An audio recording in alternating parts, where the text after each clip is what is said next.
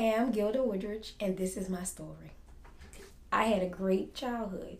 You know, it was definitely a struggle, but I didn't know what a struggle was. I grew up to understand that I was was poor. You know, I didn't really know.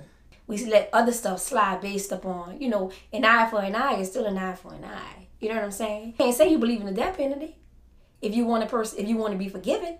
So when I first started dating, I dated a guy. He actually passed away while we were dating, and I was 14, 13, 14, and he died. But he used to steal cars.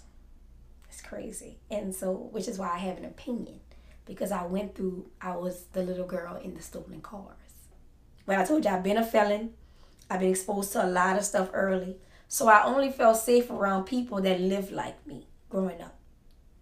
So a lot of times the guys that I was choosing, it wasn't that I had options because I wasn't really around good guys, if that makes sense. Um, because most of the guys from my neighborhood, they all did stuff they had no business doing. We all was doing it, you know.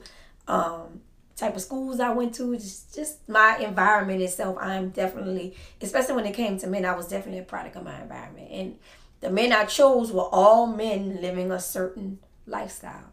And it wasn't that I was choosing them; they was kind of like coming on to me.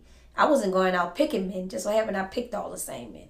Like I could literally sit back and say, I was with the same man and I was with different men. In a sense, they weren't alike, but they all lived a certain kind of lifestyle.